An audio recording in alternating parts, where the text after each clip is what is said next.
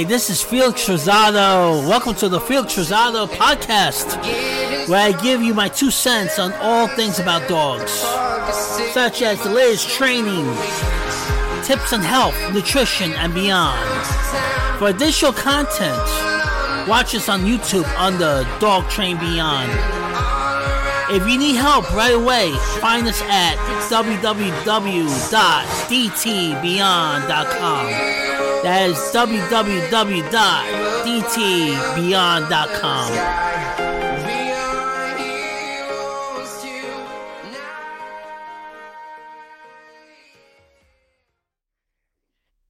Hey guys, on Dogs Unleashed for another great conversation with a great trainer. Uh, Marc Goldberg, trainer, uh, awesome guy. it's, it's done the grace of um, come online to talk to me. You know, people don't like talk to me, so you know, I scare some people. you, you, you don't scare me, and we're gonna have a good time. Don't you worry. awesome, awesome. So, I like we've we never met before, but we've spoken to each other online a few times. Yes, sir. And um, actually, this is this is a learning experience for me. To be honest with you too, so I'm looking forward to it. And actually, have some unique questions to ask you. So, first thing, please tell me about uh, what you're doing right now. Where you located? Let's go Sure. present to past to future. Well, I was born a uh, a small child, uh, brought into the world. You- you you Start breathing at this amount of time. I did. Okay. Well, look, um, I'm I'm going to give you the shortest version I can, but I might, but I'm long winded. Warning. So, those of you who are watching now, you might want to, you know, if you're not watching live, you might want to hit pause, go get a cup of coffee. But uh, okay, look, the long and the short of it is, I'm um, like you. I'm an East Coaster, although I have been in, training dogs now in the Chicago suburbs for since hundred years. But I was born and raised on the East Coast, and um, I b- back in 1969 was my 11th birthday, and my mother finally got me the dog that I had been begging for. Oh, you just like me. I one to one. Yeah, well, it was the same. Listen, here was the deal. My my father's people were dog people, and my mom's people were, you know, like potted plant people. They weren't even goldfish people. Gotcha. you know, and they were divorced and and mom had her hands full and all I know was, you know, I wanted a dog. Luckily for me, she got desperately ill and um and so she was confined to bed for weeks. Now when I say luckily for me, Yeah. that's because she was like semi-comatose in a bed in her room. Anything yes, right? Well, let's just say, Felix, I was in her ear all day, every day. I want a dog. I want a dog. I want a dog. When you wake up, I want a dog. I want. Damn, damn. Okay, let's get that damn dog. Well, she didn't have the strength to say that. I just remember her saying one time, "Okay, but now let me sleep." You know, it's just you know. Anyway, she got better, thank God, and uh, and I got the dog.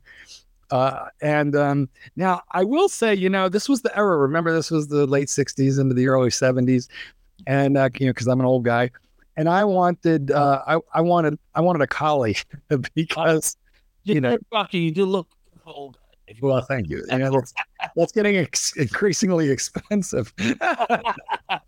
It's true. right? Okay. So anyhow, I wanted a collie, but she said, "Listen, we have a Volkswagen Beetle. I got your sister. There's just no way we're going to fit all of us and the dog into the car if we have to go uh-huh. somewhere." I, I suggested rehoming my sister, but like, you know, And then that going that didn't fly, right? unfortunately, did not fly very far. Now a little older. Yeah. Was she? Well, She's she's two years younger than me, so I felt at that point she was still could be rehomed. you know, she wasn't too set in her ways. She was only, you know, nine. But okay. Anyway, we wound up with a Sheltie. Next best thing. So we got a Sheltie. And um, but my Sheltie, I listen, first dog, I didn't and I was a kid. I didn't want Can you hear me? Oh, sorry. Yeah, I don't know how your uh, your internet connection is. Mine mine's very strong right now. So hopefully just a second. Okay. Well, uh, let me replay. I was born a small child. okay. Anyway, we got well, Call it Sheltie part. So I got the Sheltie, and uh, you know, by the time he's five months old, he's done, he's doing whatever he wants to do because he's in the teenage, you know, rebellion years. Uh, I wasn't even a teenager yet, but he was, and uh, so he ran into the street and got hit by a car. Well, yeah. Now look, the dog lived to almost eighteen, so it had a pretty happy ending. But my mother sent us to dog school. So I was 12 at, at that time. I was 12, you know, because like he had to get, he had surgery, pins, all kinds of crazy stuff. When, when he healed up, um, you know, we went to dog school and that's where the bug bit me because we, he was good at it. He was, he was really good at it. I, I was blessed with the first dog who just basically wanted to do whatever it is that I wanted him to do. Um, if if I would listen to him. If, if, I would meet his needs, he would meet any need I had, as long as I would also reciprocate. And um, that that started me really, Felix, on a lifelong journey to understand the dog. You know, to understand why why do they put up with us? You know, n- name another animal that you sleep with that actually cares about what you want. You know, you're lucky if you find that in a partner. but you sure can find it in the dog. I mean, cats are happy to sleep with you, but they don't really care what you want. And uh, you know, listen, if you, I got this whole theory on cats and dogs. The the dog, if you're moved, the moving truck comes. He's making sure you've put his bed and his food in the moving truck. Yeah. The cat hides because he wants to stay with the house. Not. It's like this is my territory. I won't move. You're right. But at any rate, you know, I just was bit very early by the dog thing. And then, um, so I, I have a slightly obsessive kind of a personality. So, um, I was a young kid. I was in junior high at the time, and I they had a library full of dog books, and I just read every one of them, and that sort of piqued the interest of my um the my teacher, who and uh, by now I think it's maybe 1972, 71. Times were a lot different. Um, kind of? Well. You know, like they had books on like how to raise and train your German Shepherd. Um, they had all the Albert Payson Terhune uh, collie books, Lad a dog, and and so forth. So, um, mind you, uh, I started to collect dog training books, but the dog training books, and we'll we'll circle back to this eventually because it comes becomes important to this conversation. All the dog training books that I read, and and, and I read hundreds of them, uh-huh.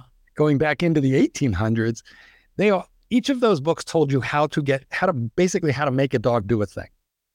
Okay. And a lot of them how to make a dog stop doing a thing. Um, and that's interesting. I mean, I, I wanted to know how to make a dog do this and stop doing that. I, I did want that but it was still stuck on why do they care? What and what and why is my dog um why is my dog stubborn sometimes and very willing other times? And so it, it just kind of fascinated me to untangle the dog.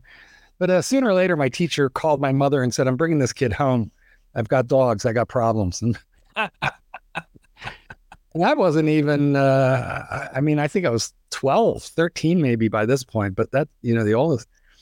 So she brings me home and she's got um, full size dachshunds, big, they're, they're kind of big, uh, full size dachshunds, like the size of like a like a proper torpedo. Uh-huh. And you know, so and they were nuts.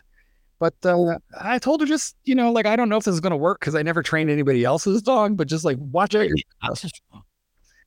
Well, my they were my teacher's dogs. She taught. Oh, teacher's dogs. Yeah.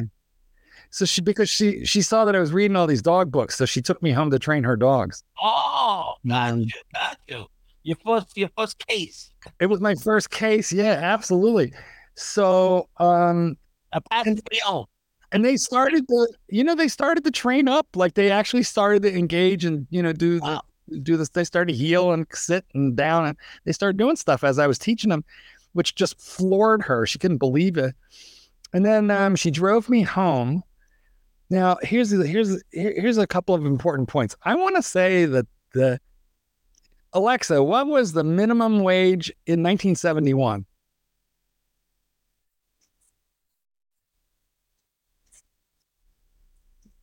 Dollar sixty. Minimum wage was a buck sixty that year. And I had been training her dogs for, I don't know, maybe an hour. And then she drove me home. And I'm starting to get out of the car. And she goes, wait. And she fishes around and she hands me a $5 bill. for one hour's work. And the minimum wage was a buck 61. So this was a substantial amount of money, uh, Felix. I got to tell you, five bucks.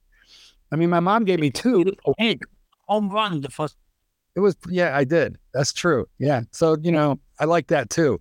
So What- that kind of, What kind of what, what what I know back then things were different. What kind of method were you a little bit more harder? Was you did you use food? What what what was your okay. That, that's a good question. Um, in that era, you're right. Dog training was a little bit harder.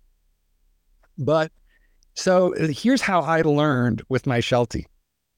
You started on a six foot leash and a choke chain. You started in a gym surrounded by other people and dogs. So, so for, for that dog, it was going to be the first time around unmanageable distractions. Gotcha. And then you said this mystery word, this mystical, magical word. You said it in a commanding tone of voice.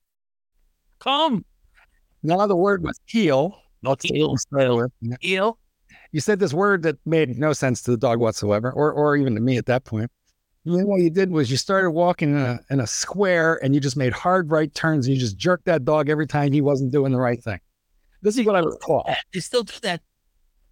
Well, some people do. it's, it's true. Now, I wrote a book called The Art of Training Your Dog, and I wrote that with the monks and New Skete, and we we don't do that anymore. Um, but this is how I learned. But look, here, so that's that's what I knew. However, I also knew that my Sheltie was a kind of a sensitive soul, and and and I really wanted him to like me. you know, I slept with this dog. This dog was my world. So um, I was a bit easier on him, I think, than what my original teachers might have wanted me to be, but it worked anyway. Um, yeah. And so with these, you know, with these dachshunds, I kind of did what I knew how to do, but just on flat collars because that's all they had. Um, but basically, if they if they tr- tried bolting, you know, north, I just did a quick about face south, and um, you know, which arrested their forward movement. But pretty, but and then praise when they looked at me, and pretty soon they were interested in this because nobody had really ever challenged their mentality before in a meaningful way or given them anything to do, gotcha. and they and they liked it. and, and they probably need it. They uh, well, I'm sure. Yeah, yeah. I'm I'm sure you're right because most dogs are um most dogs will want to earn positive attention if if you just kind of show them how.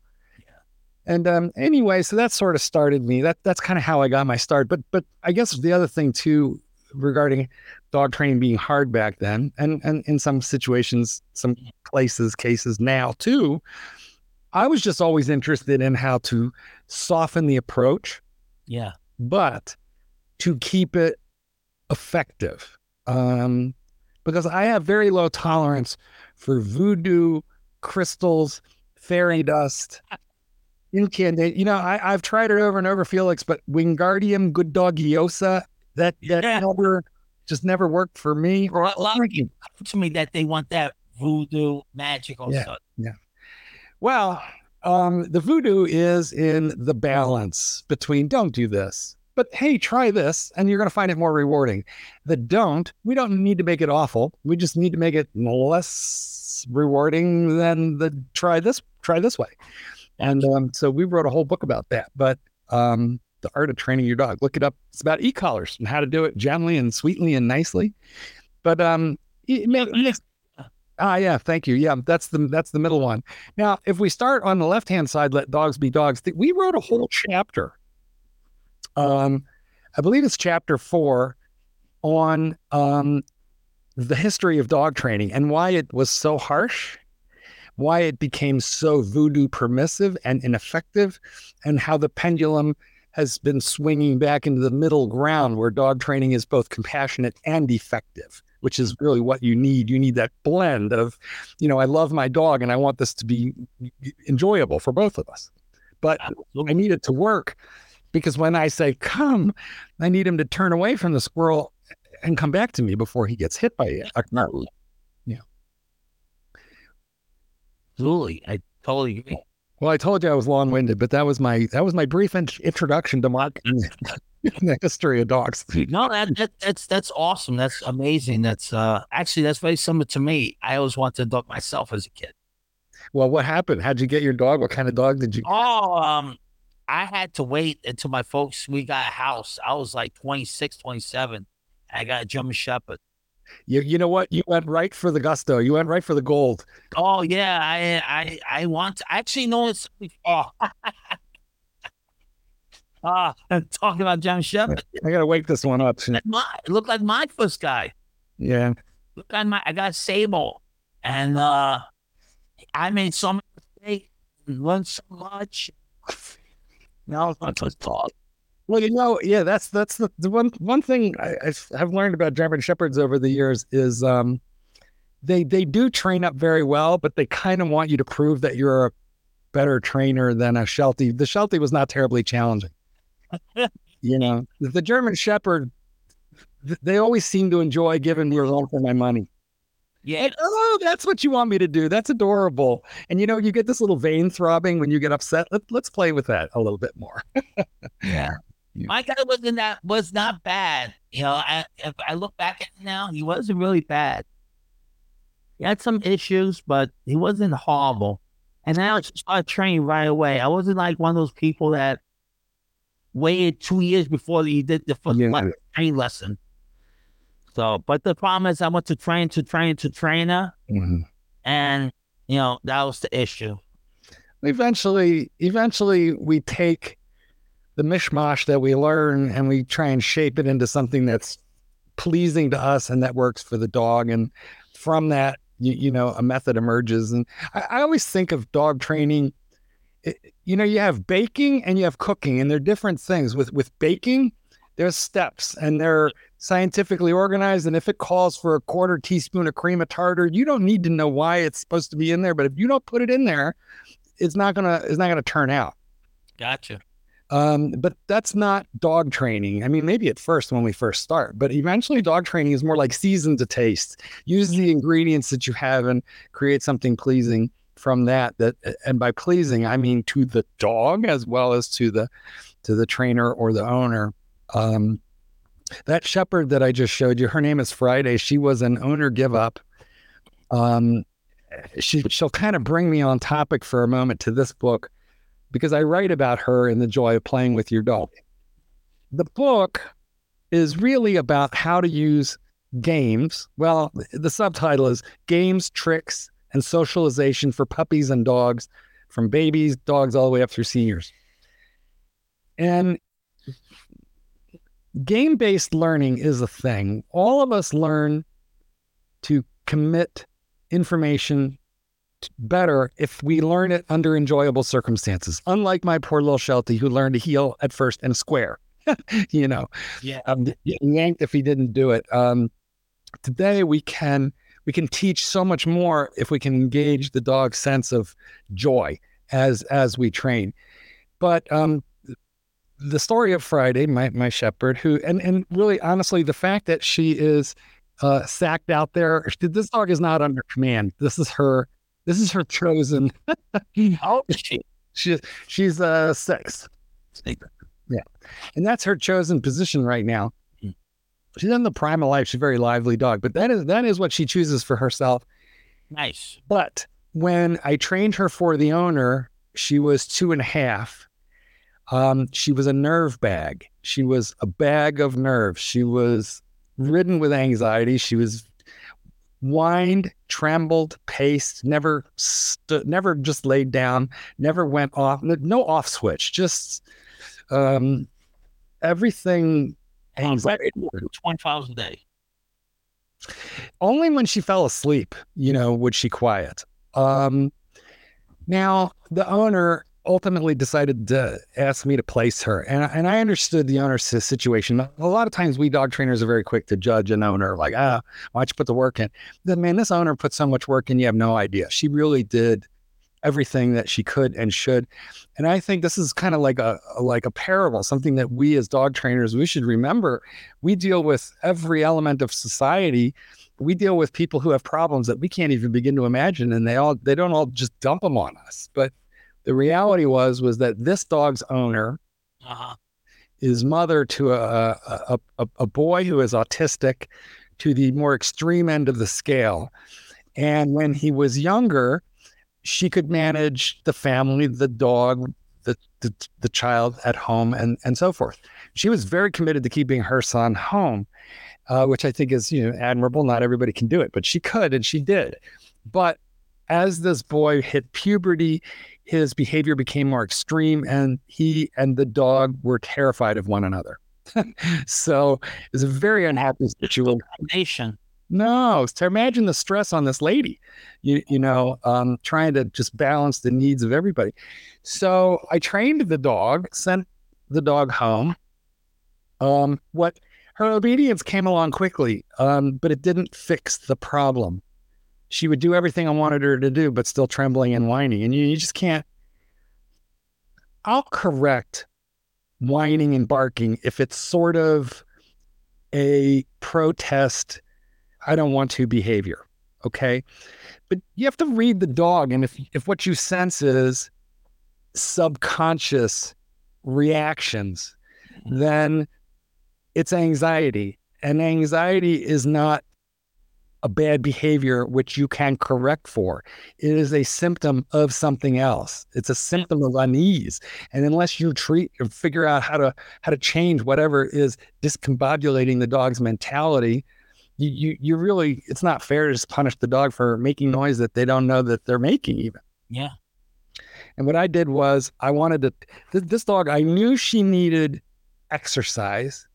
However, she was she had zero retrieve drive. Zero. Okay. Well, I would throw the thing. She would look at me. All she wanted to do was like follow me around the training field, trembling, whining, and staying three feet away from me. And secure. Very. Um, she wanted me to fix her problem, but she could barely tell me how to do it. Um, and so I, am if I was a younger and less arthritic guy, uh, and, and was and I was a jogger or a, a runner, well, then I could have run her.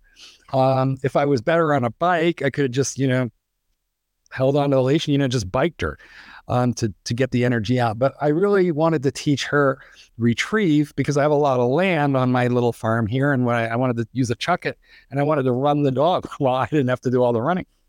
Yeah.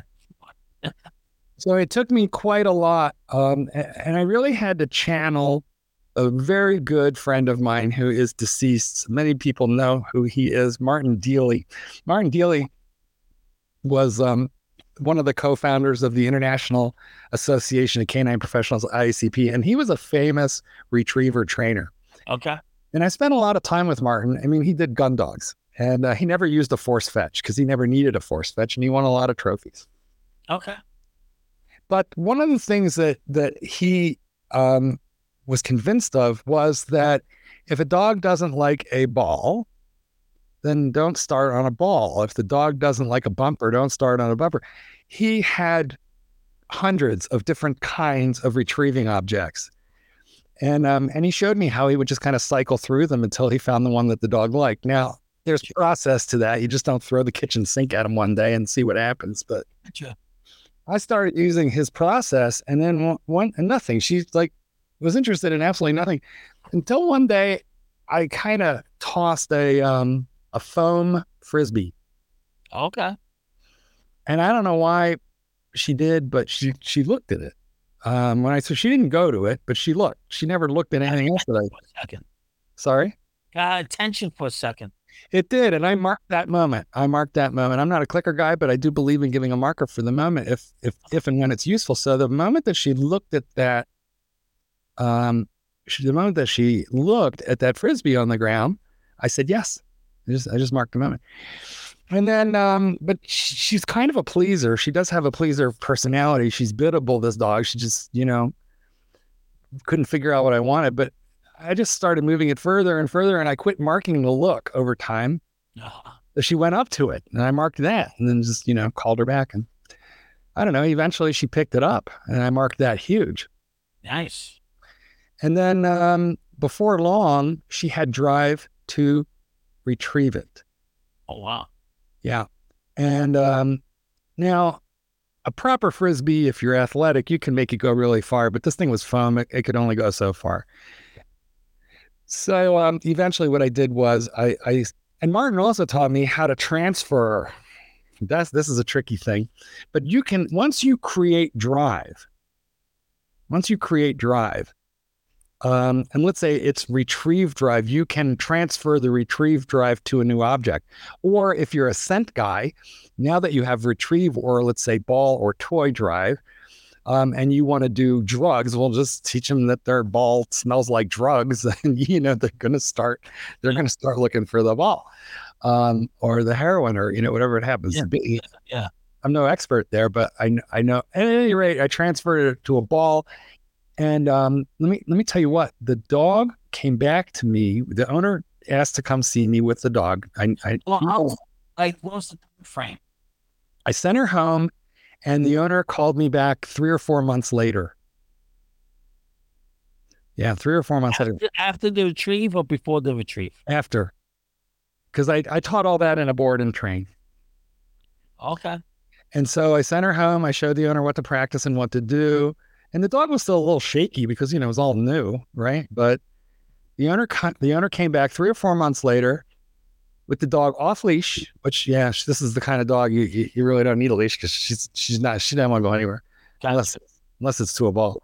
And um, well, anyway, um, we go into the training center, and this dog just uh, said hello to me, and then just like did what she's doing now, which is it's like, yeah, just chill, lay down and hit the deck all on her own volition, you know, with no command. And my mouth fell open when I saw that Felix. I was like, wow. like, WTF? Wow. Like she's healed. Like she was just she wasn't trembly. She and I and I and I said to the lady, I said, What have you been doing with her? She goes, oh, what you told me to do. I, I retrieve with her a couple times a day. But wow. the kid, the dog and the kid. So anyway. So how was well, how did the relationship with the kid be at that time? Well, the problem was was that this boy, um, as um, people with autism uh, at a certain point on the spectrum will do, they um, they have um, specific movements and noises or sounds that they make to relieve frustration that were scary to the dog. She's not a brave dog. yeah. And so if this boy would, you know, yell and he wasn't yelling at her, he was just, he was, he was just, you, yeah, he was, uh, he was alleviating his frustration, which is not abnormal.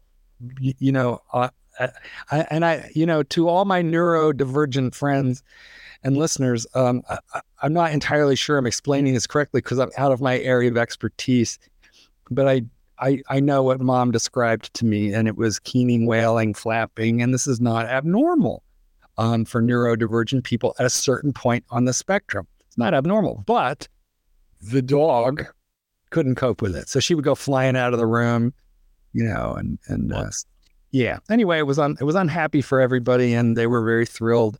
For you know, with me. So, oh, that's a really good question. Um, here's the thing. Um, every dog is going to have a toy or an object or a game that they prefer just like you know you might prefer italian food and i might prefer french food i mean we all have you might like vanilla i might like chocolate it, it, it we, we like we do. And now that isn't to say that i have anything against tug or a preference for retrieve versus tug because i don't and we wrote up specifically how to teach tug and how to teach retrieve, even to dogs who don't want to play, because you'll find an, you'll find an awful lot of people have actually harmed the play drive in their dogs before they stumble across a book like The Joy of Playing with Your Dog. And the dog's drive is diminished because people have reprimanded or scolded the dog for picking things up, let's say or for pulling back when when you want the dish towel and the dog is pulling back you, know if you if you scold him enough for doing that and then you tell him all right well let's play tug now the dog's thinking hey, you're crazy you know pick pick what it is that i'm allowed to do so we talk in the book a lot about how to um, give your dog permission to retrieve, how to build drive, how to find the object, and then how to transfer uh, the dog's interest to an object that you that you like. And actually, it, it's a very good question what what you asked Felix about tug. On the the uh, listen, not to be overly commercial, but this book is available on pre-order right now wherever books are sold. Okay, but but on Amazon, there's a video that uh, Brother Christopher and I made, which shows me playing retrieve and talking it through with a dog, and him playing tug and talking it through with a dog. Okay, so we actually show both. Uh, my only um, my uh, when we're talking not to expert dog trainers, but when we're talking to homeowners, we just want to explain how tug can be beneficial to release energy, but also to teach impulse or self control. Because an important part of the tug is the drop it or leave it. The moment when you ask the dog to stop, we can reward that moment when the dog is, I didn't want to stop, but okay, I'll let go, I'll stop. And then we can reward with continued play or a reward. And this does definitely helps dogs learn to think what what what do my people want now? What should I deliver? And that's uh, that's important. Even with retrieve, you know, a lot of people, let's say people have the dog who loves to retrieve, but now the dog runs away with the ball, or um, you, you, know barks in your face and will not let you rest. Um, so that actually eventually that became my German Shepherd Friday. She became overly obsessive about the retrieve, and so I began to intersperse some self calming obedience commands into the game, right? So if she's barking at me, I would ask for down and a moment of peace and calm before I would release her for a retrieve. And what's funny is now, if I've got the Chuckit and she starts barking at me, and if I just freeze, I, I can see it click in her brain. She'll go, Oh, sorry, wait, hold on. You retake this. I will lay down with no command. She just offers the behavior we may proceed, is what she'll say.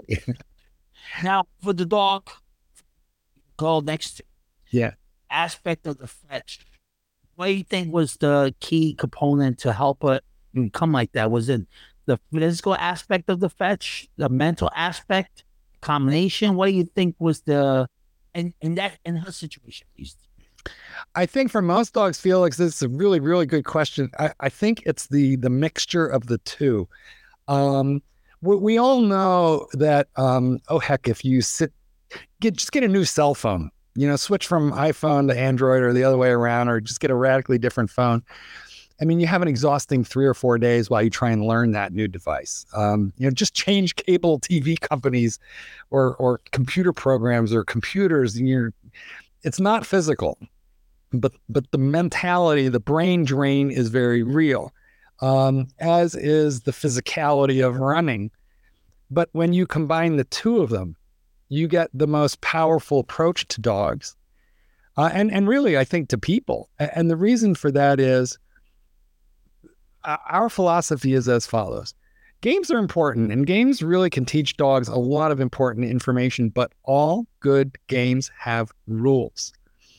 And it is the structure of the game and the rules which make that game productive. So if you, I think one of the reasons we wrote the book was because what what passes for play, dog play for most people is what you and I would just call riling up the dog. You just get the dog nuts. Yeah. If you play tug with the dog wrong, you might get bit. yeah. Or they might start playing it when you didn't want them to. Yeah. Um, and um, and if retrieve is um is if you reward a dog like oh god okay shut up by throwing the ball when they're relentlessly nagging you you you're building a dog who has learned that nagging and crime actually pays and so they'll want to do more of that gotcha. Um, so we're we're teaching games in this book that help people build an off switch into their dog. Like if if I can take this dog Friday and if I can make her self calm, not give her a command to calm, but help her learn that self calming unleashes the ball. Then when company comes over, she's a real social dog. When company comes over and if she starts to get a little overwrought, for her to find that, okay, I better bring it down a notch on her own, it's so much easier now. Or even if I need to give her a word, hey, it's enough. So I think it has improved in that area. Oh, huge. Yeah. Yeah. Right. Because if you learn meditation, transcendental, you know, I'm not here to proselytize it, but if you learn meditation, you learn to bring your own adrenaline levels down, you can do it when and where you need to. You're in traffic. Ah, okay, hold on. Sure. And um, I swear, these dogs are so much like us. If we teach them what calm brain chemistry feels like, they can access that a lot of times when when they need to. So I recommend, you know, go on Amazon, look for the video. It's right on the listing, somewhere on the listing for, uh, you know, the, the this book, and uh, and then just look for that little video which shows the retrieve and the uh, and the tug. The the key points are play, release, reward, calm, play. Like there's a sequence there. Um, but we we incorporate all kinds of things. There's there's games in there for puppies, how to teach a puppy or maybe a rescue dog who never learned to be housebroken. We turned that into a game. Uh, oh, well, okay. With with points and prizes and I know. Yeah. Um, quick another question about her. um obviously in the beginning you had to work her a lot with the retrieve or find out what you wanted first and then figure out from there, you know, teach her to retrieve. Do you have to do, work her on the? Do you still work with the retrieve? Do you do a lot as you did in the beginning? And you know, what's what's okay? Yeah, that's that's really good. Um, these are that that's a very thoughtful dog trainer question. I, I I'm glad you asked that. Um, okay. First, when building the when building the retrieve, I think maybe the most important concept, other than start with a find find an object that the dog likes. So let's start there. But then you have to carefully read the dog so as to quit when the dog really wants to do one or two more. And uh, that's a common mistake. People overdo it. They wait till the dog quits. I, I want to put the dog away or stop playing the game while she's saying to me, one more, one more, one more. I want to say, okay, we're done now. So you don't push it. You don't push it. No, we because we want to we want to build drive. I mean, I'm taking this little seed that does not want to grow, you know, and I'm watering it carefully. I don't want to drown it. you know, I want to I want to help it become big and strong. All right, but if you play your cards right, all of a sudden that little seed just goes woof, you know, and, and now you have eh, drive, which is big and strong. And that also it can be a bit tricky because if the dog really loves the game, she can become obsessive or pushy or wild about it. And that's not what we were trying to accomplish. Gotcha. What I was trying to accomplish specifically with her was a way to get her a focused on something other than her own troubles, which were non-specific. Look, back to my dog real quick, and then we'll come back here. She's from working line German Shepherd dog, from a very nice local kennel, working line dogs. So it's a dog bred to have a job, but she never had a job in her life. And she just didn't know what she wanted to do, but she had drive built up with like nothing to do with it. No no way to express her drive, no job, no work, no no interest, and obedience, which is curative for many dogs because they'll really focus on the sit down, stay, come stuff. She didn't care; she would do it, but it it it it, it did not relieve her mind because she wanted something more, I think, specific and more physical, right?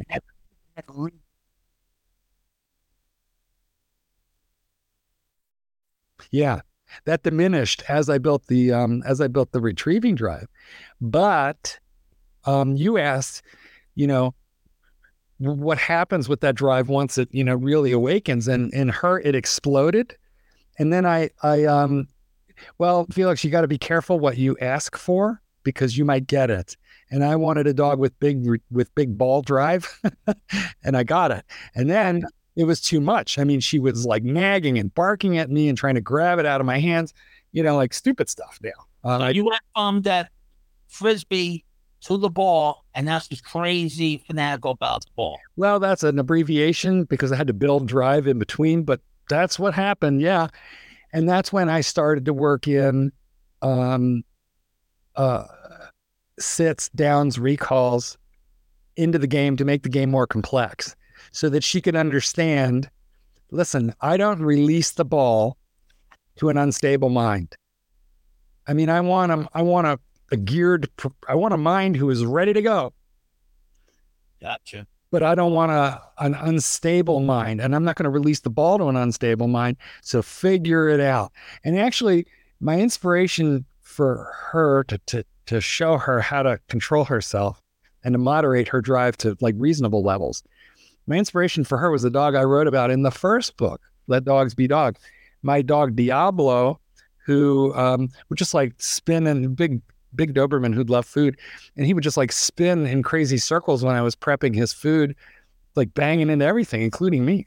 And so one day, uh, you know, eh, dogs will train even train even the even their dog trainer owners. You know, we we're yeah. you know we're as susceptible to dog, you know, being fooled by a dog, right? Absolutely. So I used to hurry and feed him fast, which made him do it faster. And so one day I was like, you know what, screw this. I'm just gonna stop and see what happens. And he was like, Oh my God, what what are you doing? And I was like, I'm I'm not and this was, you know, the, the mental telepathy conversation that you know that we have. And I'm like, well, I'm not doing any, I'm not going to move now. Why? Because you're crazy. All right, hold on a second.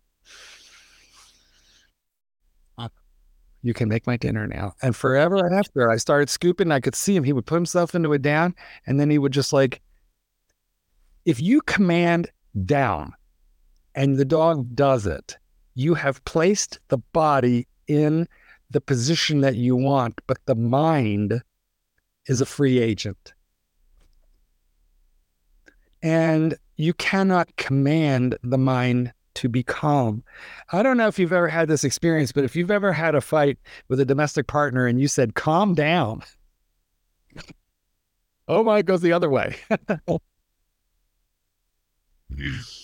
so what I what I learned was, you know, you can't calm, you know, by by locking the body into a specific position, you know, the mind is still doing whatever it wants. So I wait for the mind to catch up and I show the mind you know, like I'm not opening the crate door until you settle. I'm just going to stand here and wait. You know, I'm not going to scoop food while you're trembling and spinning. I'm just going to wait.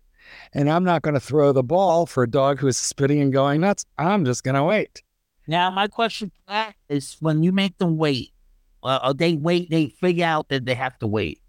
Do you feel like they're like, because as soon as you let them out or as soon as you give them what they want, do you feel like they spring like a snake out, like like a, a sprinter towards that object? Well, that you know that's a good point too, because they're building the drive, but they're they're moderating, they're capping the behavior.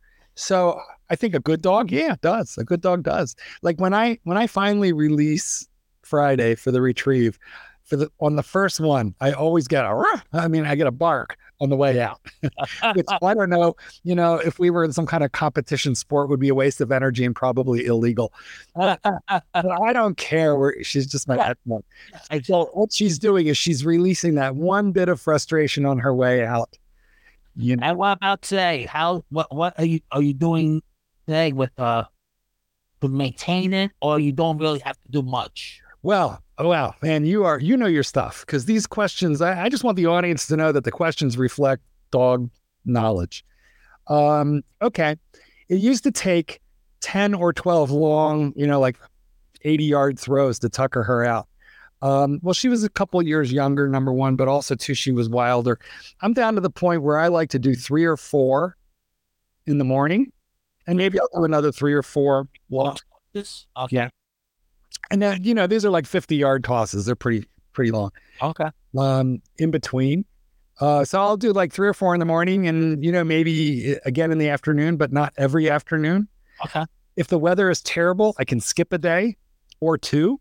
You guys get snow there, right? We do. Um, but uh, my my, you know, some dogs mark a ball really well. They kind of watch it. They know where it's going to land. They just know trajectory, and they're very good at it. This dog, this dog is not is not good like that. Um, she's a trailer. She's a scent a center. So basically, she just wants to know what section of the yard did it land in, and then she's all nose to find it. Oh. And then she'll zigzag, she'll quarter. Search. She's a searcher. That's right. Now, um, she never fails to find it, and she won't quit until she does.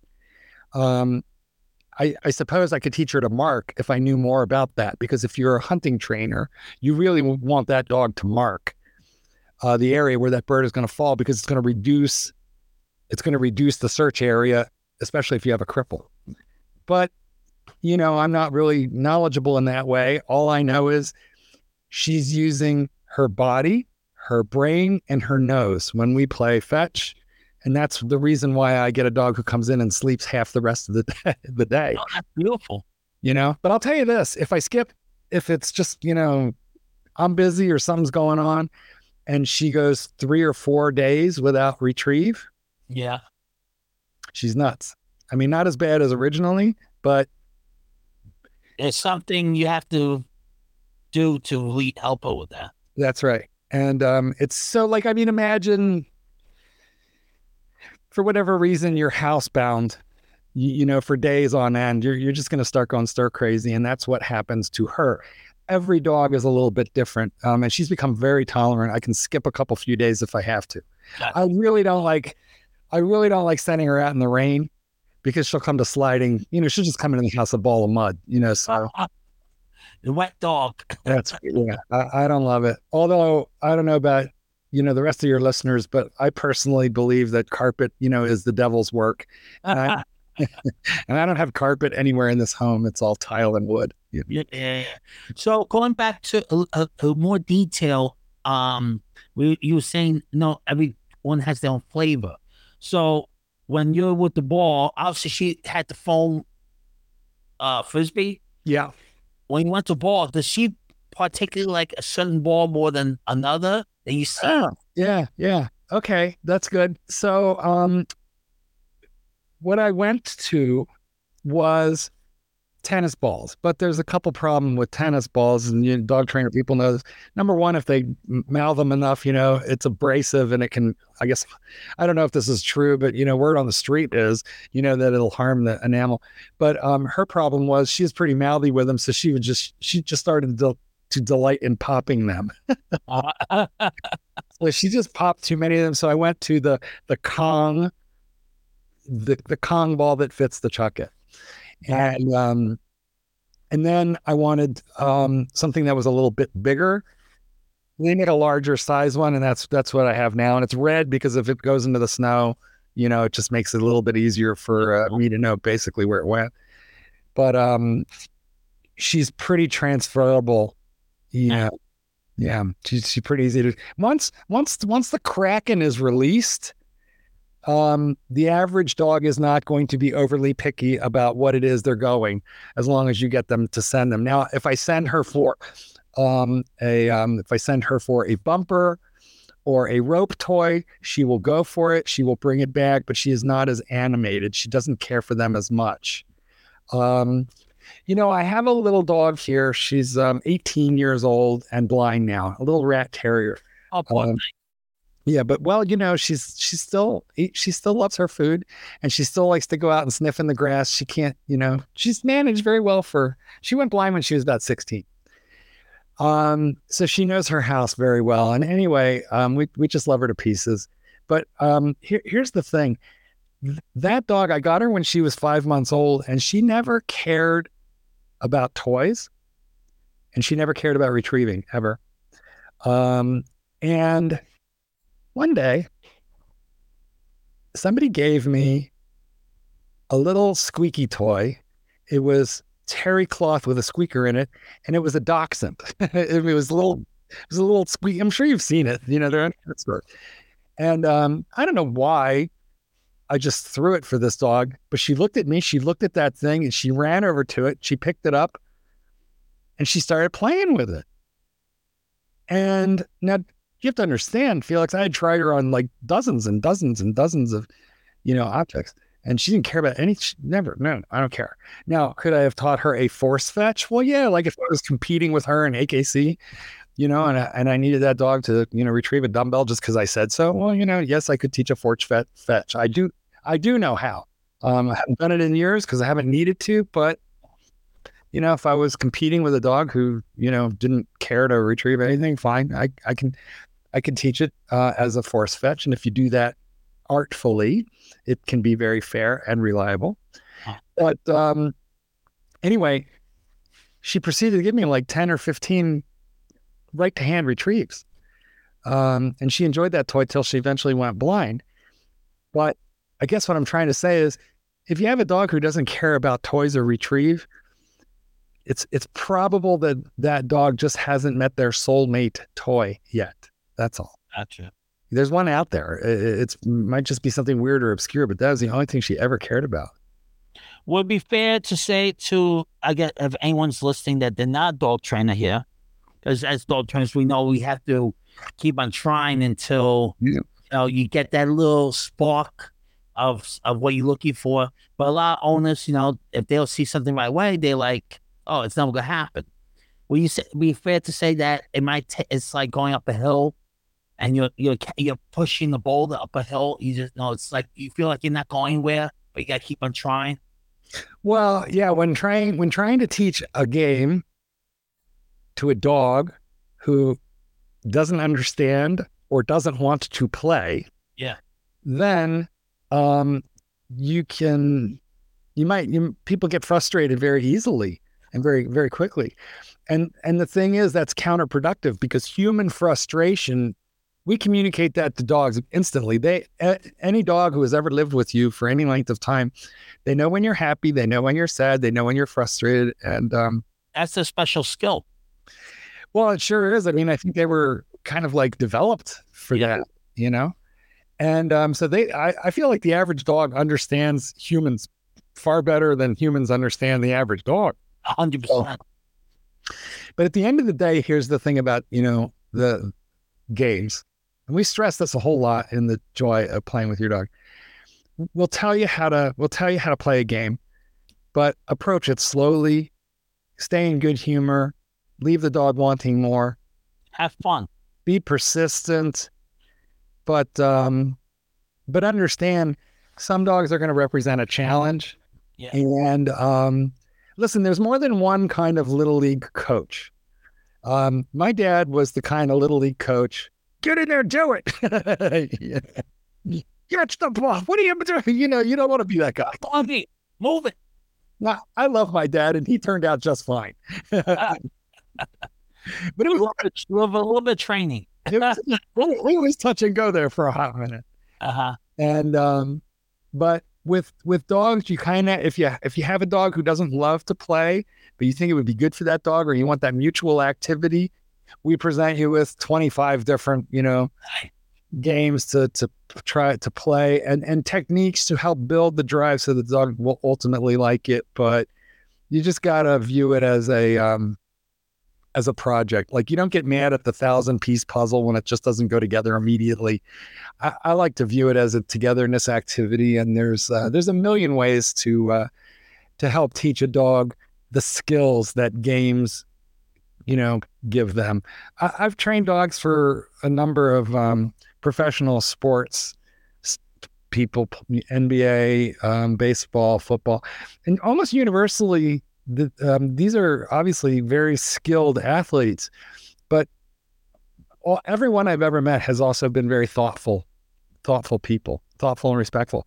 And that's the reason is is that they're they're not out there just, you know, you know, doing whatever they want to on that field. They are following the advice of coach and working together with teammates in order to achieve the the goals of, of that particular game. And so uh, if we just approach our dogs slowly, gently, but with a with a game plan, well, we will give you the game plan. You provide the dog, I got your game plan. I think also probably they need, especially regular people, regular dog dog owners, they gotta see it as something that is gonna be tough, but they can achieve it and have fun with it. Enjoy your dog. I think, you know, I, I've heard from two kinds of people relating to play with dogs. One is I, I want to play with my dog, but he gets so wild that it's unpleasant and sometimes even almost dangerous to do it, depending on the dog.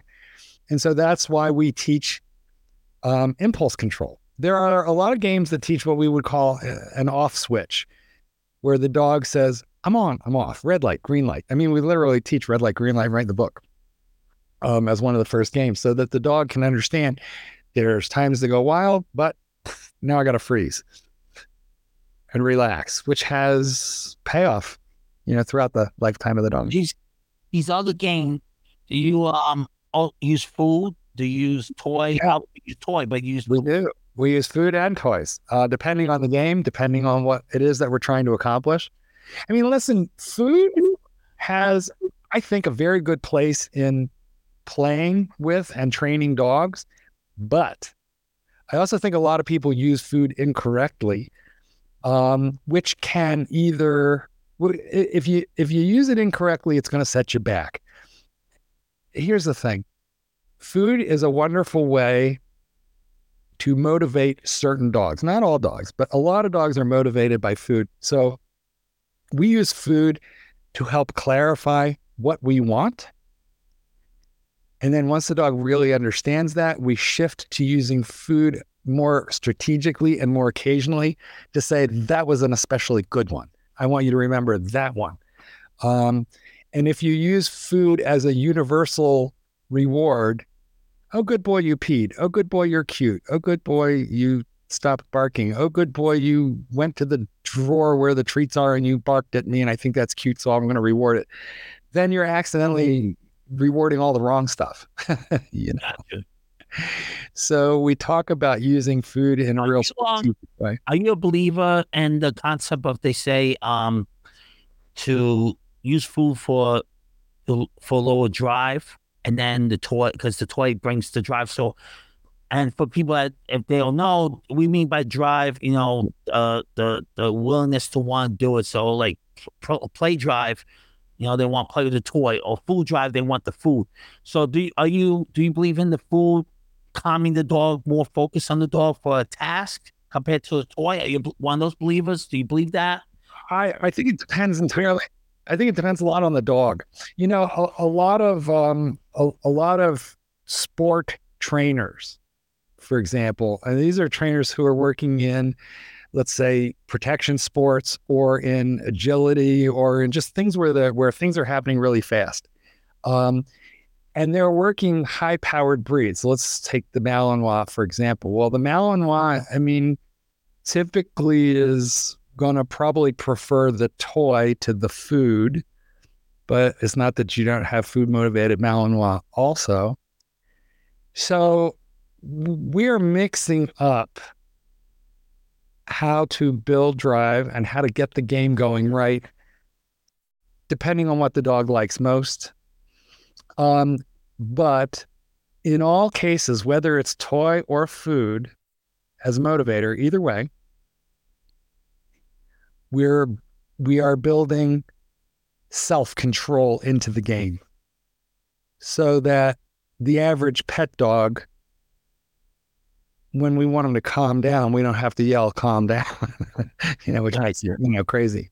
Um, you know if, if you're going to send if you're an IPO and, and you're going to send your dog over a very tall a-frame you need him pretty revved up yeah yeah um, you know but if you're um, but if you have a, a pet dog and grandma's coming in the door, you need the dog willing to be happy that company has come, but you don't want that same amount of drive. You want that dog to remember all those times when he was able to turn off the buzz in his mind. You know, some of the best working dogs. I mean, and when I, some some of the very best working dogs don't necessarily always make great pets. And I think that a lot of the working dog owners slash trainers prioritize the work, but and, and there's nothing wrong with that. I mean, yeah, and I agree. Yeah. You know, especially like if you're designed to do a job with an eight to a 10 hour shift, um, you know, you need a dog who is unbelievably motivated to do that work.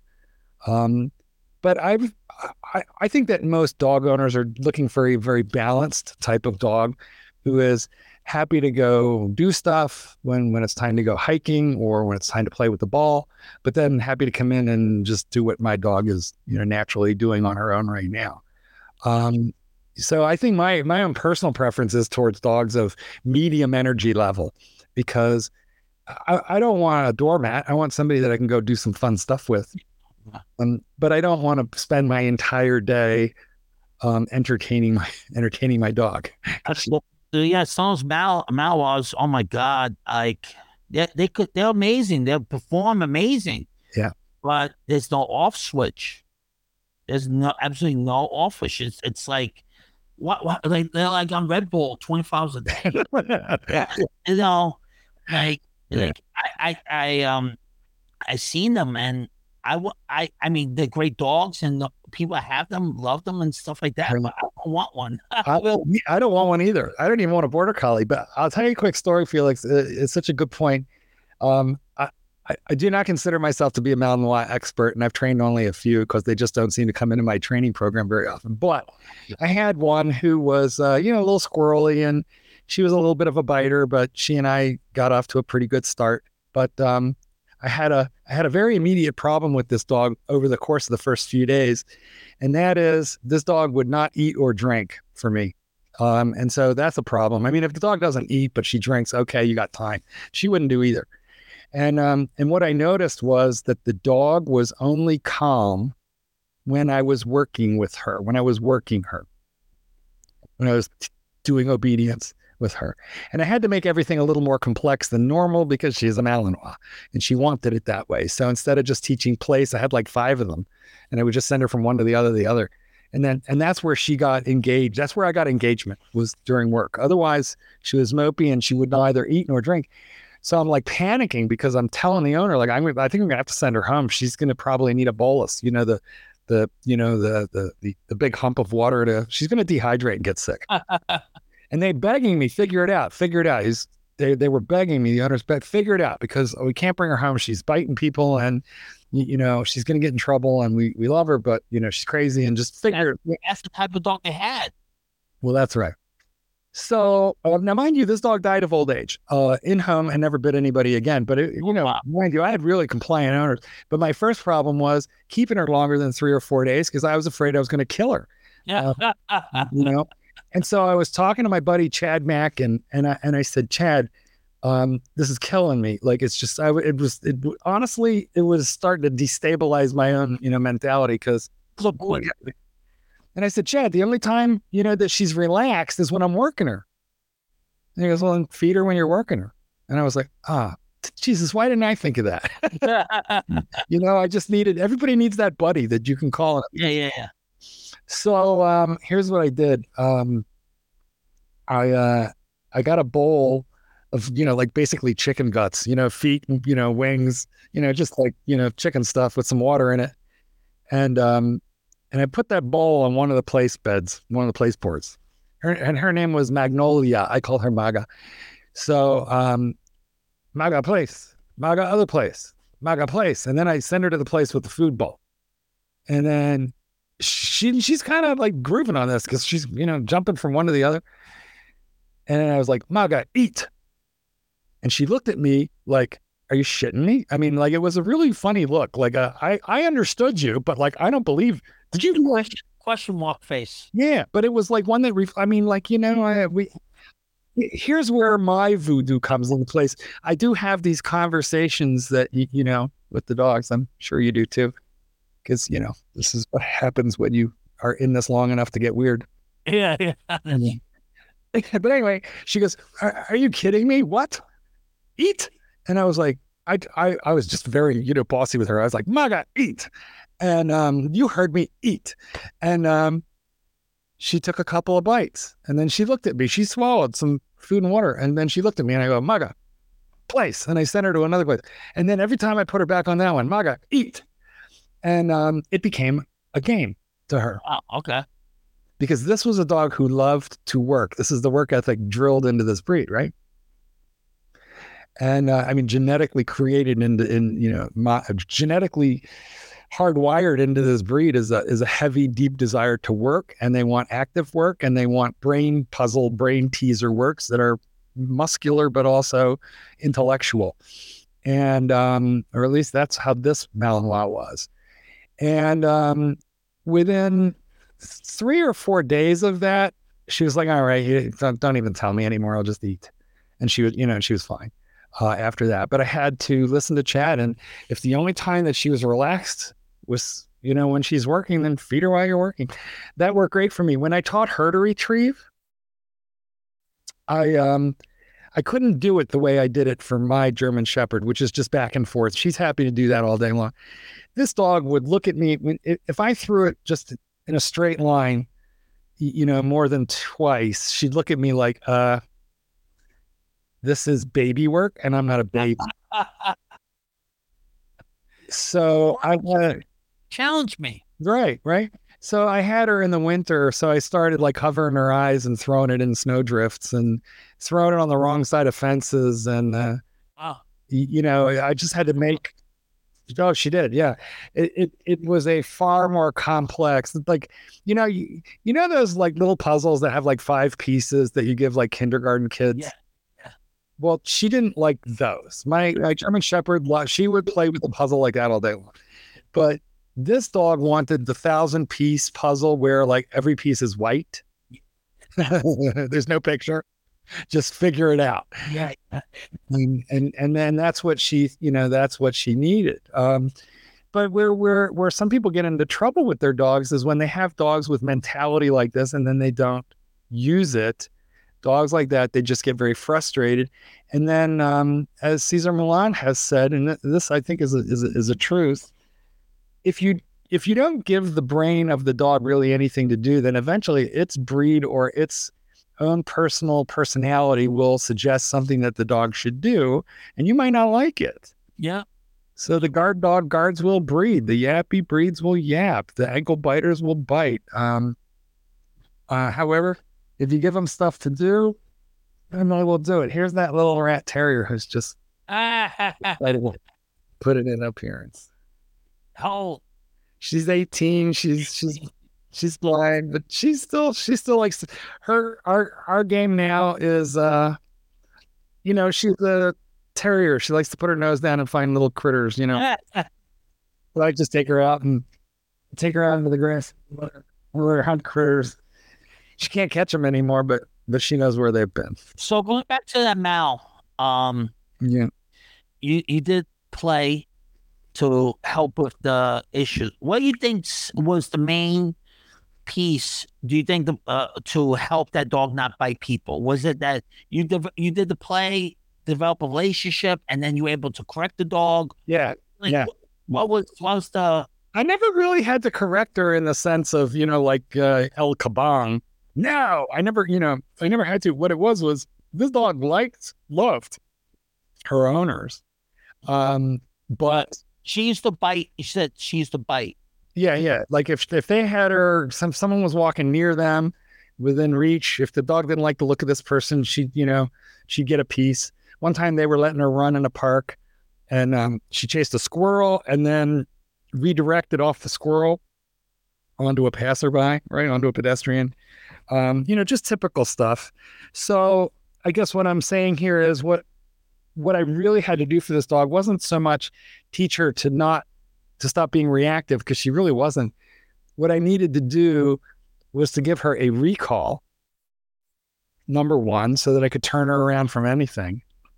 I need to give her a leave it. And these are just obedience things, right? Yeah. What the what the play did was the play allowed me to drain the energy in a productive way so that her brain wasn't constantly thinking do Malinois stuff um, or do the Malinois stuff that that that that Malinois chose because it was always going to make it was she was always going to make a bad choice, you know. So um, I gave her Malinois stuff to do that I could approve of and that she would enjoy, but that would drain her need to do stuff.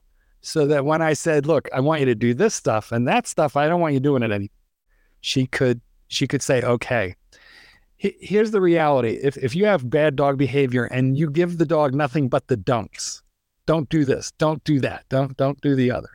Um, you can start eradicating a lot of those behaviors but the, but you're playing whack-a-mole right? You whack one bad behavior and you drive it away but it, it, another one's going to pop up somewhere else. Um, and, and that's because a huge amount of dog misbehavior is driven by boredom and frustration. And if you don't, if you if you don't deal with that, you're playing whack a mole with the problems, and that's not happy really for anybody. Gotcha, gotcha. Now let me ask you a question. Um, obviously you've trained many dogs by now. yeah. Cool. Um, do you go? Do, is your what's is your is your approach always the same that you always implement the play, or do you say no? This dog just needs obedience. Um, oh, this dog definitely has behavior issues, so we gotta do play. Yeah. Well, you know, a lot of dogs are really satisfied with the um, with being run through an obedience program. A lot, a lot of dogs really love that. They respond to that. I do a lot of my leash work um, while hiking. I, I, live. I call I call my place the Little Dog Farm, and I have three acres all fenced in, but I'm I'm wrapped by a 500 acre um, forest preserve. So there's hiking trails, and so I just take those dogs. You know, we do we do stuff out and about. A lot of dogs really like that. But when but when I get a dog um, who is pent up, and the and the normal training routine doesn't bring that dog into some sort of like balance of of energy level, which is reasonable. Um, then I usually my next tactic is to see about teaching that dog retrieve. I need to have built a reasonable recall first, um, which I usually do that in about a week, and then I'll then I'll start working that dog with some short retrieves, and then ultimately longer ones. With the play, or yeah, well, you know, the answer is yes, but all all good games have rules, like we said. So it's not just like here's a ball, go do what you want. It's sit, wait, get it, bring it back, give, sit. That sequence is really hard for your average knucklehead dog. I don't care if it's a lab, uh, you know, uh, uh, who may have the desire to have something in his mouth, but he's never really let anybody tell him how to do that before, how to play that game. So they have a lot of oral drive, but they don't necessarily, uh, they don't all default to doing it right. In fact, nobody will fight you harder than a lab at first. I think because they have such oral drive that they want to reserve it for their own purposes, not necessarily yours. Just, but I also feel like nothing makes a lab happier than ultimately learning how to retrieve because it's just so hardwired into the DNA of the breed that if you deny them that, then you're forever scolding them for picking up for picking up the wrong stuff. How about we just teach them to pick up the right stuff? Yeah. True. Wow. The the the play is definitely um amazing thing. Well, also too, um, and I, I, guess we can kind of wrap up on this one. The other thing, I, I'm sure. Well, you tell me. I hear this a lot, and I'm guessing you do too. Not just how do I get my dog to behave better, but how do I socialize them? Um, and especially because of all those years of COVID, the, I think let me just say one common thing I always come across, and yeah. people's definition, owners' definition of socialization yeah. is dog to dog. That's the that that's the always the the definition of socialization. Yeah, well, you're right. Um, that is often what people are thinking, um, especially in a in a city environment. People be thinking that a lot because they're going to run into people out out and about with dogs a lot. Um, and, and that's a problem with the word socialization is it means different things to different people.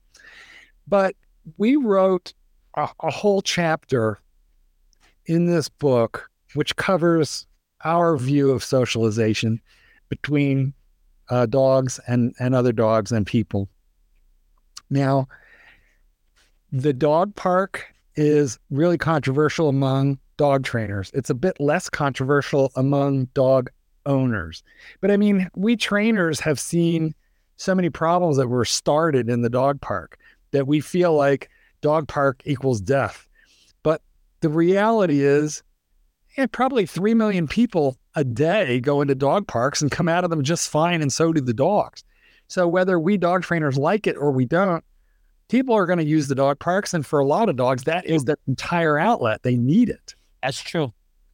So we wrote a whole chapter on what's okay in the dog park, how to understand the dog park. Because, you know, look, if you go to a dog park, um, you'll be, you, would know within five minutes of arriving if you wanted to turn your dog loose in there or not. Because you know what you're seeing in there. Eh, it's a bunch of knuckleheads, but, you know, nobody's got evil intent. Um, on the other hand, there have been times when when I lived in the in the city, I lived in right, you know, right in downtown Chicago. There are times when I would get to the dog park. I almost always went in because I I spent a minute to evaluate what was happening in there. But there were a couple of times when I turned right around and left because I saw things happening in that dog park that I knew were going to break bad or that the chances were too high.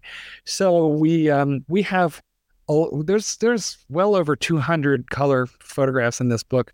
A lot of them are dedicated to the dog park, showing you this is what okay dog park play and behavior looks like and this is the this is the bad stuff and this is what you need to break up and here's how you do that and how to evaluate and how, just how to make the dog park work for you then of course we talk extensively about how to introduce dogs not every dog i mean if you take your dog out for a walk and somebody comes up to you and says can my dog meet your dog my answer is almost always no That's what I tell people. That's what I tell. No. you know what? But like, look, if you're my neighbor, if you're my cousin, if you have a really nice dog in the neighborhood and my dog needs a, you know, needs a buddy, that's a different matter. Then instead of randomly just trying to make friends with every dog it meets the wrong way, nose to nose, yeah, um, being held back, which is provocative for your dog, right? Um, we have a whole section on how to create dog relationships and dog to dog friendships, which is definitely good for dogs, or at least it's good for dogs who are social with other dogs, and they're not all, but uh, but a lot of them are, and so to deprive them of dog company is uh, is unkind, but to force them into you know, playing with every random dog they meet is it also is. So there, there's a sensible way to do this, and we really um, we talk a lot about how to how to socialize dogs in a healthy. And you brought up a good point. I think a lot, of, especially dog owners, not dog trainers, because obviously dog trainers won't do it at all. But a lot of dog owners, I know they're not experienced. They they see dogs and they see a dog, they'll see beyond, you know, the language or what they're doing. But you said something really great was look at everything before you enter the dog park. Yeah. Examine the dog park and you see something on you not good, just leave. That's right. You know, but I think a lot of dog owners don't do that. They'll they'll they'll look. They're just like, oh, five fold, let's go in. And they bring the dog in. You know, they go on the phone and they go in. You know, and the phone, the phone is a big problem in the dog park. Uh, yeah, they do. They they they forget to pay attention to what's happening in there. Uh, I don't think. I don't think. I'll, and that's another issue. I don't think anyone's really uh, supervising, observing the dogs. Just go, go, go play. Do you? Uh, well, you know, it's like taking your kid to the playground. You got to be responsible for, uh, you exactly. know, ensuring that your dog or your child has a safe time and a good time. And um, listen, nobody can teach manners better than another dog. So if your dog is pushy, there may, may be another dog who tells them in no uncertain terms, I'm not playing with you till you relax a little. And that's fine. You know, let me tell you a quick story. I had a, um, the Doberman. Oh man, when he was young, when he was about one, one and a half years old, he was big, he was fast, about 90 pounds at, at the age of one, big boy. Um, and he was he was he was a sweet dog. He loved dogs, but he was a knucklehead. He was just a knucklehead. He would just play too rough. He just nagged every dog. He just played with them too rough. So consequently, a lot of dogs didn't like him. And um, I remember one time I turned him loose with uh, my my friend. She had a um, a really big, I mean, Great Dane. I mean, they're all big, right? But this was RT was a particularly brawny girl. This is a big Great Dane. And um, and my big Doberman, who was used to being big, he wasn't big anymore. Not when he's playing with her. And he's he's hip checking her, he's shoulder checking her, he's like trying to knock her over. He's just you know because that's how he's used to playing so physical. And um and I and I I said to Anne, I said Anne, he's being a jerk. Maybe I should, you know, just pull him out of there. And she goes, no, she'll teach him. And that scared me when she goes, she'll teach him. and I go, I go, what is she going to do to him? And she goes, oh, It, will be okay. She's she's good at this, and I, I, I I'm so glad that I got to see it happen, Felix, because like the third time he shoulder checked her really hard, she just stopped. She opened her mouth. It was like a T Rex. Okay, like a T Rex. She took she took his head in her mouth my heart was like like boom boom boom boom. Yeah, yeah. She twisted. Did you ever see in the rodeo like when the guys jump off the uh jump off the the the pony onto the steer and they just twist the head just right? That's what she did to him. She knew exactly what the twist was, and he just went boom, and he was just down on his side, and he froze. Wow. And she she when I say she pinned him there, all I mean to say is she just held him there for like a one, two, three, him a correction. Three three Mississippi, she held him, then she let go. Let me tell you what, when he got up, he got up respectful. Yeah. And she said, "Okay, let's play," and he went right back to it, but but moderate moderated. But here's the here's the crazy thing. As I trained that dog, that Doberman, more and more and more in my life, he became he he became my working partner, and he helped me train many a knuckle-headed dog. Okay. Yeah. Well, at that moment that he got corrected for that, how old was he? He was about 18 months old. Oh, so he's still still young. Yeah, he was a puppy, you know, but he was he was big. But what I, I guess what I want to say is over the years he became a dog trainer. He he was an unusually good boy, and he he became the knucklehead who was like went to reform school and then graduated and became a teacher. So he helped me train dogs, and he was wonderful at it. He helped me he helped me civilize many a knuckleheaded dog. Wow. Yeah, I will tell you what. The first time I saw him use that same exact maneuver was probably like four years later. Wow. Yeah. And he didn't overuse it, but once or twice I, I saw him do it and I was like, oh my God, like, is that genetic? And she woke and she she turned on the switch, or is it learned? Um, I, I, I still don't know, but amazing. Yeah, it really was. Would you say not every dog, a lot of dogs can do that? I no, I think it's a. I I think he was. um Well, I'm talking about the first one, the, the one that did to. You know, most dogs aren't going to do that. Most dogs won't know how to do it, they're, or they're not big enough to. It's I, it, it's a uh, it's a very. You know, what is that movie Taken? I have a very particular set, set of skills. Yeah. Will be taken. you know. That's so uh, story. Uh, one thing I love, and people always about correcting and stuff like that. Say that was a correction, right? Yeah, that's right. It it, it made an impact on him and his life. Yeah, right. That's it. A good impact. But people always about, oh, I don't want to correct my dog. I don't want to correct my dog. But I one time saw this video of this um, mother. I don't know if it was a Mallet or German Shepherd. Yeah. She went out to do her business and her puppies were in the box, right? Yeah. She comes back. Think it's Mouse. She comes back and they start jumping and do, like going crazy on her like piranhas, right? And she went like, right? And they just, you know, like quiet down to settle down. And that was a correction. And they learned really quick. Like she was like, well, I, I that's that is so true. Listen, there's not a puppy on earth that hasn't uh, hasn't latched onto the nipple too hard and just been knocked off. You know, at five weeks they have their milk teeth, and uh, if they sink them in too hard, mom's going to go ow and knock them right off. And they learn very quickly. I mean, she's flinging them off, and they learn very quickly. Be careful, be careful. So I think the trick is with correction um, one, we're most humans are never going to be able to correct a dog as sensibly as another dog can.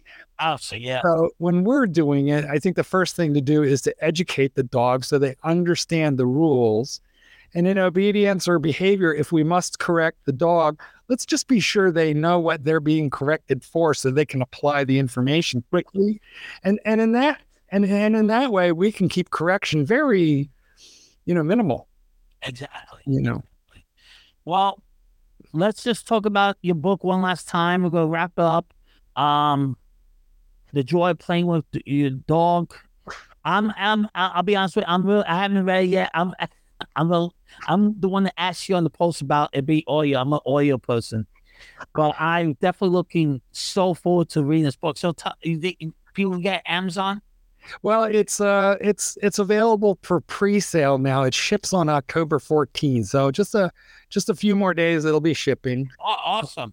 Yeah, and um, it'll be um Kindle, iBooks, um, hardcover, Barnes and Noble, Northshire, independent bookstores, Amazon, anywhere books are sold.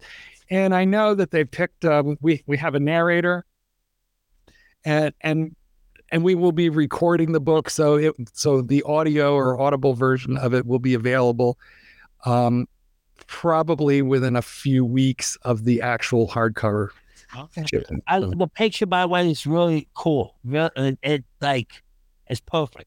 Yeah, we we we went. We really put a lot of thought into what. That, that's excellent. That's excellent picture. It, without even reading the the the, the words or whatever, you just see the picture from yeah. You get I'm so glad that you think so. Well, a lot of a lot of thought went into. uh Oh, it's beautiful. Yeah. Was that uh, was that um, something you guys found, or is this? Oh no, no. Every picture in the book was taken by um by our photographer. His name is Vincent Ramini. He took all the pictures for this book, um, and he took all the pictures for the art of training your dog. And then um, I would say he shot about five thousand wow. photographs, and then we picked. Uh, looking at a lot of pictures. yeah, that's right. And he traveled all over the country to get these shots. That that that picture was taken um, in uh, in uh, South Carolina, and those two dogs don't live together, but they're neighbors. They live next door to each other. Nice. And so they have a play. You know, they do play group. They they're very fond of each other. Oh, uh, uh, it's it's a great it's it's a great picture, I have to say. It, it explains the whole story without even reading the title. That was that. That was the idea. I'm glad. Oh, glad. it's very engaging too. Like I, I, I really like it a lot. It's, very clever. Very. That's great. Yeah, we're we're really thrilled with uh, we're really thrilled with it, and the other 200 pic, you know, the other 200 pictures. I mean, you wouldn't believe how much work honestly, the the idea for this book came about before COVID, and so I would say from idea to finished book on the shelf, three years. Took that's how long it took us. Three years. So we put a lot of love. we put a lot of love into this. Just uh, just the way you have it, beautiful, perfect. I'm glad, I'm glad you like it. But we really wanted to cover uh, every age group and we just wanted to have activities for everybody. So there's no training methodology, there's no corrections, there's no, you know, regardless of how you like to play or train with your dog, you, you know, th- this book is going to work for you because yeah, with dog building relationship. That's it. It is entirely about that building relationships and developing a dog who has better behavior because we've appealed to uh, just teaching them simple rules for their games. Well, I look forward to it. Unfortunately, if I keep on picking your brain, we'll be here until like. Well, just do it another time. it just. I got I got a bunch of questions I didn't get to even ask you yet. So I well, you save those, and we'll schedule round two of this. We'll let's do it again for sure. I definitely want to um pick your brain a lot of different stuff, especially on the aspects of the book. But definitely, uh, I just want to wrap up. No, thank you for coming. No, thank you for coming live with me. Um, I'm I'm going to get the book myself. I'm gonna uh, it as soon as they that's an audio. Book. Like I'm an audio person. I listen to stuff. Yeah, you'll have to let me know what you think. Yeah, yeah, no, definitely. I, I look forward to it. But uh, thank you again. Um, this is Dogs Unleashed with Marc Goldberg and thank you once again. And I'll go learn some really great. We learned a lot of great stuff, and we'll learn some more stuff around two. we'll, we'll, do it again. All right. Thank you guys. All right. watching. Oh, and if you watch this on YouTube, subscribe, like, share. Tell your friends. Oh, and tell your friends. Tell your friends to get the. Oh, hey, you guys, you can, you, if you're in the Chicago area and you want me, you can find me at chicagodogtrainer.com. If you're not in Chicago and you need anything from me, Marc Goldberg, dogtrainer.com, Marc with a C. If you have trouble with your dog, you know who go to Chicago. Yeah. Hi, and we got you on the East Coast, so we got the whole we got we got two thirds of the country covered between you and me. I, am still I'm still learning. I'm always learning. That's the one thing I I I'm a um I'm a martial arts for many years, and I applied to my dog stuff. So I'm always learning new tricks, new things, developing everything better. That's great. You you keep going. All right. So thank you, and uh, keep on watching, guys, for the next uh, episode.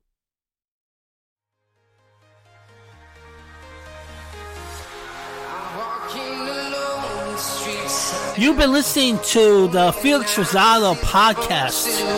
If you enjoyed this podcast, please consider giving us a positive review on iTunes or whatever platform you are listening to. If you want more content about dog training, health, nutrition, be sure to visit my YouTube channel, Dog Train Beyond. But if you need immediate help, contact us at Dog Train Beyond website, and that is www.dtbeyond.com. www.dtbeyond.com.